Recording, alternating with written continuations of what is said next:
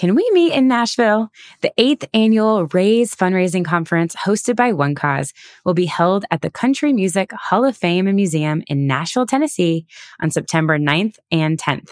Now, when you go to register, don't forget to use the code missions200 to receive $200 off your registration. You can click the link in the show notes to register. But what is this event all about? Man, it is 700 nonprofit professionals coming together for two days of learning and networking.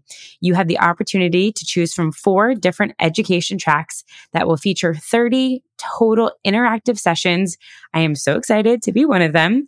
Also, around some of my favorite people and today's top nonprofit thought leaders.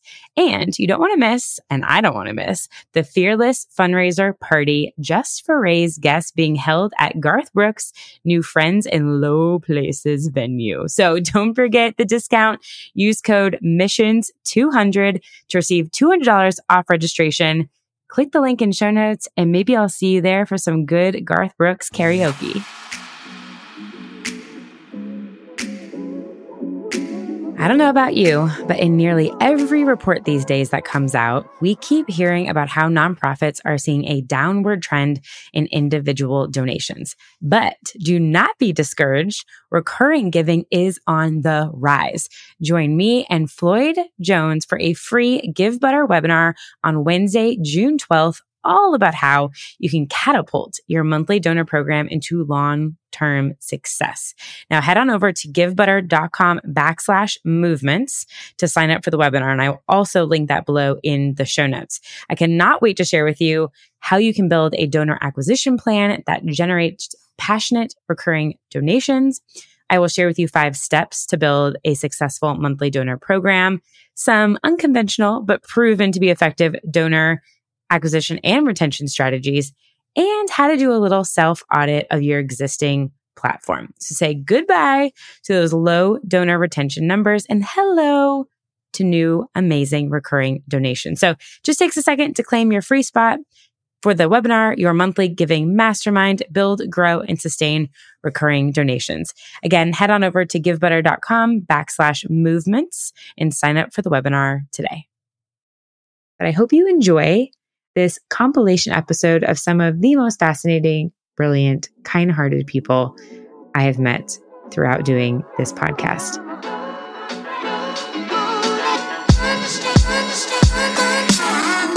Hey there, you're listening to the Missions to Movements podcast, and I'm your host, Dana Snyder, digital strategist for nonprofits and founder and CEO of Positive Equation. This show highlights the digital strategies of organizations making a positive impact in the world. Ready to learn the latest trends, actionable tips, and the real stories from behind the feed? Let's transform your mission into a movement. Hello. Happy nearly end of October. What? What in the world? How did this year fly by so quickly? I don't know. It's a blur. It's a blur. But with that, I have had some of the most fabulous conversations this year with guests coming onto the show. And I thought it was due time as we head into uh, the busiest, right, season of the year that also just continues to fly by as the holidays happen. I wanted to do a little compilation episode. I thought there were so many incredible episodes and nuggets from them that I wanted to bring a few together that I think are fitting for this season that we are entering in, where we can feel burnt out, tired, stretched, hopefully maybe a little bit inspired along with that too, feel encouraged. And so I have pulled together five little nuggets from previous episodes. And I wanted to give you a little bit of a peek of what they're going to be before we dive into the episode. So you are going to hear from Floyd Jones. Get ready to be motivated, how to focus on the movement of what you're doing and see beyond just the moment of the craziness, how to switch your energy this giving season to see different and feel different results. You'll also hear from Marcus Collins. He is the author of For the Culture, a book I highly recommend, a must read. What is his framework to find your congregation, your believers? How do we go about finding people in the world that see the world like us to bring them called into our mission and what we do. Jenny Nuccio, a message of encouragement and talking about the micro moments. How do you work as a organization to push past the nose, which can feel so heavy and remind yourself that you're enough and there's greatness in what you're doing. Marketing queen Vik Harrison, how do you captivate the complete stranger using her three part marketing engine? Right. We talk about, we believe that people are out there wanting to hear our stories, but the fact is, we are slammed in our daily lives. How do we break into that noise? And there will be a little snippet from me too, from a solo episode sharing what is one simple website update to make right now that can make a huge impact and difference in increasing your online donations. All of the original episodes will be linked in the show notes for you to check out as well. But I hope you enjoy this compilation episode of some of the most fascinating, brilliant, kind hearted people I have met throughout doing this podcast. I hope you enjoy. Let's go ahead and dive in and take a listen. Our friends that We Are For Good always say, build for the believers. And baby, this is how you're going to do it. You need to build for the believers. You need to get them hooked on your mission again. You need to bring your mission to life again. You need to bring your cause front row and center because so many different things are trying to take your attention of your donors, but you need to get right back into the attention, right back into the center, and right back to the heart of the matter. And that is what I want to focus on this season. I mean, I think you just need like an SMS daily motivational text from actually not a text. It has to be audio you need to have a, a, daily audio message that you get to send out. which is so true. Okay. So this leads perfectly actually into question B. How do you switch that fundraising mindset? How do you get into that energy flow? Mm, first of all, it's about. I mean, how scarcity. do you do it personally, right? Well, have a deep breath. You gotta take a deep breath. You gotta. But I, here's the thing. I mean this seriously. So many of us focus on the moment. Mm we focus on the moment. We say, okay, I got to do this thing. I just got to make it to December 31st. I got to just finish this campaign. I got to finish this event. And we're focused on the moment. And you are going to get burned out if you're only focusing on the moment. How yes. many times do we see organizations recreating the wheel? I love your whole brand about monthly sustainers and monthly donors and building that out because you are thinking about beyond the moment and you're thinking about, come on, the Ugh. movement. Hello or podcast shout out. Okay. We're talking about how are you building the movement movement and not the moment. Okay. If you're only focusing on the moment, you're only focusing on this one campaign. If you're focusing on the right. movement, then you're focusing on how am I cultivating my donor? How am I going to cultivate my person? How am I going to focus less on the revenue I get now and more on the relationship for the long haul? How do I focus less on what is this new strategy? And I'm thinking about what's the actual story that I'm trying to tell, right? How do I focus not on the donation, but actually on the donor, right? How do I focus on the person and build it for the long haul? Not just the person, the donor, but also the constituent, right? And the yeah. cause that you're trying to alleviate and focus on, right? That is so incredibly important and what I really want to focus on and let's get back to the heart. Like I said, we got to get back to the heart of the matter. That's how you switch your mindset. Right? I get tired too, child. I'm on everybody's podcast. I'm talking about it, another thing, but I'm saying, no, no, no, no, no, no, no. I'm not just doing this episode. It's just more than missions to movement. This is how do I think about the end listener? How do I yeah. focus on the person who is listening on their walk and they're going on a walk talking about, I need more strength for this rest of this campaign? I'm trying to speak to you. I'm trying to talk to that thing, right? I'm trying to talk to that person, right? Because guess what? If one person gets inspired That's and right. they can activate it in their organization, think about the person on the other side. And I think for listeners, if you're like, how do I figure this out for us? How do I put this in practice for us? And I think that's always what I want to try and get across. And you leave a beautiful framework and I'm going to share it. So, listener, get ready to write this down. And then you can feel free to iterate on it or add some color to it. But essentially, is this sentence saying, I am a member of blank, which is name of tribe. We believe blank, which is shared belief. Therefore, I blank behavior norm. So you give an example. I don't know if you want to share your specific example, but what is an example of this being spelled out? Sure. So think about this. I'm a Collins. My name is Marcus Collins. I'm a Collins. We believe family and church come first. Therefore, Sunday mornings, I'm in the church sanctuary. Otherwise, I get a passive aggressive call from my mother who says, How was your morning, Marcus? and, and the thing is, like, there were no stone tablets in our basement that we signed in blood, say we're going to church. It's just what we do. There are expectations of us. So we think about our organization, our company, our constituents as a politician or a leader or a manager or a marketer. I mean, ultimately, what we're trying to do is how do we see the world? and who see the world like us. Because if we know how people see the world, it is going to be predictive of what they're going to do. Because as you open it up, Dana, like there's no force more influential than culture. And that framework, people like me do something like this because we believe a thing. That hmm. framework, it dictates almost all the decisions that we make, whether we're conscious of them or not. And as we, as leaders, as marketers, as managers, as activists, as politicians, as clergy, right, even as parents, the more that we understand this, the more likely we are to harness its power to get people to adopt behavior. And that's what the whole focus of the book is how to help people get people to move. The tip I'm going to share with you today stems from being in the midst of my monthly giving mastermind program right now. And part of that process is I go through online donation audits with each organization. And what that means is I act as if I am a donor going to their website on mobile and on desktop to see the two different experiences and seeing what it's like to make a one time gift. And would this also be a good experience, a good tool for recurring giving as well? Now, the word that I see on nearly every button to ask for a gift is donate. Now you might be thinking, well, Dana, that's not really a shocker because that's what I want someone to do. But think about the mentality someone is in when they're preparing to make a gift. Do you want them to be thinking about what they're giving, which is money usually, or the impact they're creating? Now, this is key. I'll say it again. Do you want them to be thinking about what they're giving, money, or the impact they're creating.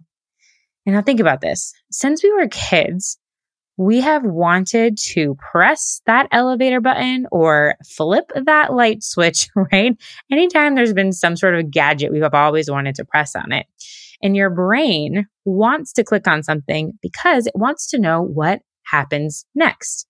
And believe it or not, there's actually a lot of psychology that goes into creating a clickable button.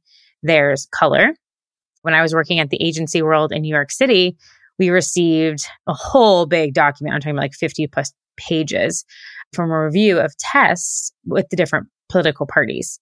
And there were so many different button tests of colors and shapes and placements. And that's kind of what I'm drawing to here is the testing element that goes into this. And I read a really interesting article from media training that stated the human mind is wired in a way that allows certain colors and shapes to subliminally create different moods and emotions without a person consciously realizing it.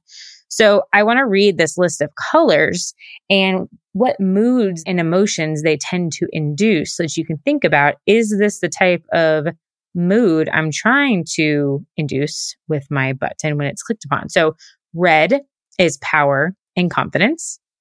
Green is peace, calmness, growth. Black is professionalism. White is simple and clean. Blue is stability and trust. Yellow is warmth, joy, positivity. Very interesting. Orange is friendliness, energetic. And purple is luxurious and creative. So hopefully this is making you think like, oh, what's the color of our button, right? Does it align with the way you want the human brain to process it? During our monthly giving mastermind program, we really think about how can we make each of the buttons tied to the desired outcome. So one monthly giving program example is from Leap, one of my favorite nonprofits that I've worked with. Shout out to Cindy. Their mission is to diversify the legal profession and give underrepresented students the support and mentorship they need to attend law school and become agents of social change. So their monthly giving program that we came up with through the program is called The Bench. So one of our buttons reads, save my seat on the bench, not become a monthly donor or give or donate, but something empowering. Save my seat on the bench, right? Taking an action. Another example, I always like to use IJM as an example, International Justice Mission. Their mission is to rescue people from modern day slavery. And if you go to their website on the very front homepage, instead of donate or give, the button on their homepage reads send rescue.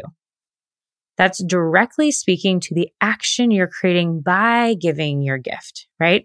Other examples that I've just kind of like brainstormed and made up that are more cause based are help free the innocent, provide nourishment, help build a home, provide a house, clean the streets, gift a meal.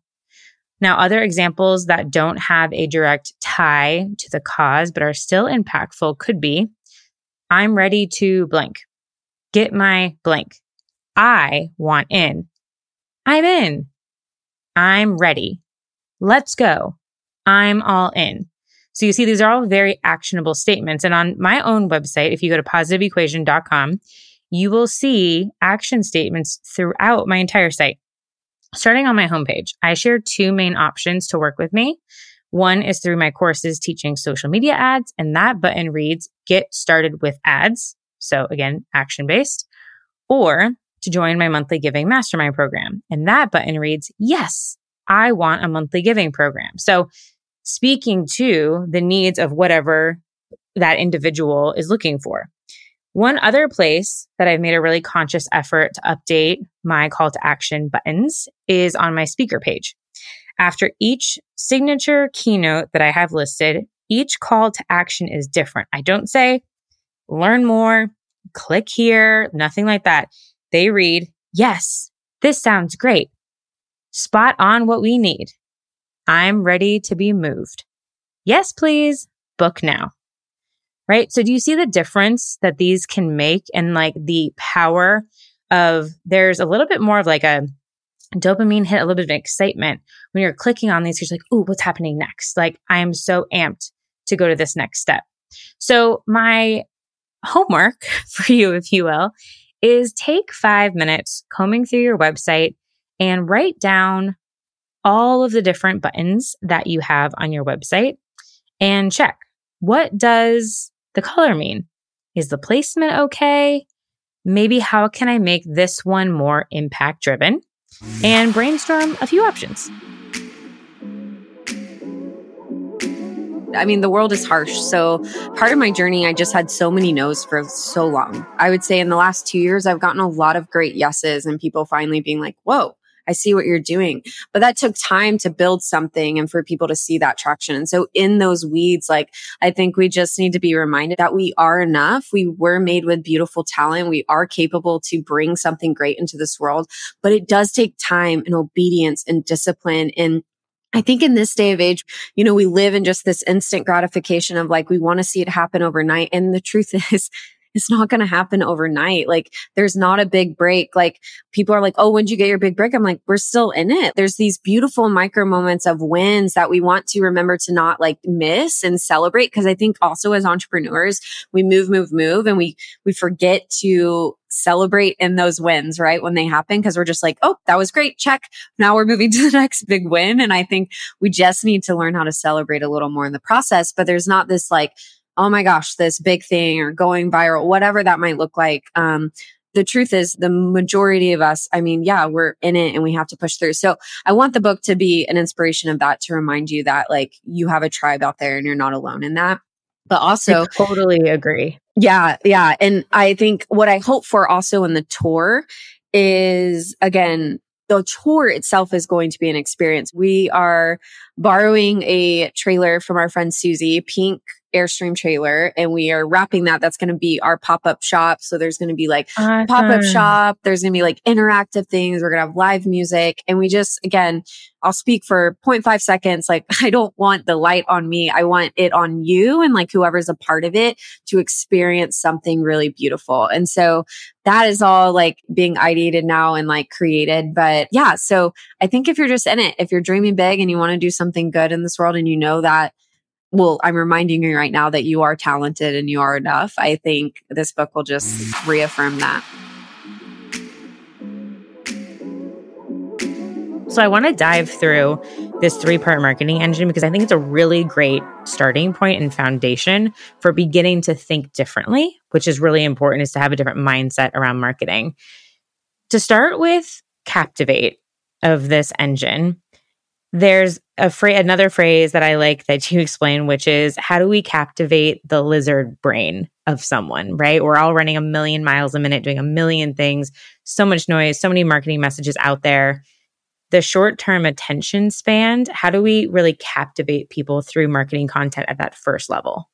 Yeah. So I get pretty nerdy and like scientific about it, even though my brain doesn't naturally go there, but it is all kind of rooted in human biology and science to an extent, essentially, we are all kind of walking around the world looking for a dopamine hit. And that's why we are on social media. That's why we engage with hundreds of pieces of content every day. And as you think about the big priority that we all have, and this is the first part of the marketing engine in our marketing roles is to get more traffic to our nonprofit, right? To get more eyeballs on what we're doing. And that's the first part of the three part engine is how do you captivate the complete stranger, somebody who's never heard of you? You have one opportunity, one chance to get their attention, to keep it long enough, just a few seconds, so that they become somebody who is interested. And I think as nonprofits, we are often too close to our own work. We believe people are better than they are, unfortunately. We believe people are all out there wanting to hear about a story of a woman from Uganda or wanting to hear about how we procure bags of sand so we can drill wells and create the projects we create. Like the truth is people are going around worried about their everyday lives. They're taking their kids to soccer. They are busy. They're late for work. And sometimes they sit down on the couch and they just start scrolling through their feed to get a little bit of a relief. And we all do that. And that's just the reality. And I don't think, I think that the very noble side of us wants to believe that that's not how we want to engage with our community, with, with the world. But the truth is people are all like scrolling on their phones. So, so your objective, you know, the smart marketer needs to understand this concept that I teach, which is people are good, but people are lazy, right? Like people want to view themselves as somebody who gives to nonprofit, who cares about all of these big global issues. But at the end of the day, they are going about their everyday lives. And your job is to kind of appeal to the laziest person. Like if you think of the laziest person who wants to view themselves as a giver, but is just like, I do not want to expand any amount of mental energy learning about your nonprofit. So show me something fun, show me something engaging, show me something different and quirky. And that's how we need to think about this is that person's brain gets a dopamine hit when they see something novel. Like novelty is the number one driver of of captivation. If you want to captivate somebody, you got to think different. You gave a great example in your training of what you did at Charity Water as novelty. Can you explain what that example was? Was it about the jerry cans in the window and some of these yep, other things? The Saks yeah, yeah. Avenue, yeah. Yeah. So there are seven captivation triggers that I kind of teach in the course, and it's loosely based on the book Captivology by Ben Parr, where he talks about the lizard brain, the most primitive part of our brain, reacts to is captivated by these seven triggers even before our logical brain has time to catch up. And some of those triggers are novelty, specificity, authenticity. So anytime you can be really specific, right? So instead of saying, together we can help end the hunger crisis, you know, you can say like $7.50 will achieve X. If you can just get specific about some part of your call to action or some part of your storytelling technique, that's going to attract more people. That is just going to pique people's curiosity because we're all curious creatures. So an example for us early on at Charity Water when we were we were just trying to get the word out there, probably year 1, year 2 as an organization, we had the opportunity to partner with Saks Fifth Avenue and they allowed us on Fifth Avenue in New York City, their flagship store, to take over the windows of Saks Fifth Avenue, which are like pretty iconic in New York City. And this was before we even knew about like the science of captivating attention, but we just knew that we needed to grab people's attention. And we needed to do something that was really unexpected and novel. So we kind of especially with New Yorkers who are heads down Absolutely. on their phones. Well, I don't know the year of this, but maybe they were heads down on phones. I know. We all had Blackberries back then. This would have been 2007. But yeah, of course, New Yorkers are busy. They're running around, they're going to work. And we were really using the psychology of the novelty trigger here without knowing that at the time. But we put, you know, we said, what are people used to seeing in the Saks Fifth Avenue stores? Handbags, nice outfits, high heeled shoes. Let's put dirty jerry cans that look like fuel containers and put them in the windows in really interesting creative ways. We put actual wells in the windows and then behind it, we had some photos of, you know, kids drinking clean water, kids drinking dirty water, but the focus wasn't on this like expected charity imagery. The focus was on these big, giant yellow dirty cans that people only have context for as carrying fuel. And so that was just a really easy way to get people to stop and look and do a double take on the streets of Fifth Avenue because it's something they weren't used to seeing before. Can you tell I love talking all things digital? To make this show better, I'd be so grateful for your feedback. Leave a review, take a screenshot of this episode, share it on Instagram stories, and tag Positive Equation with one E so I can reshare and connect with you.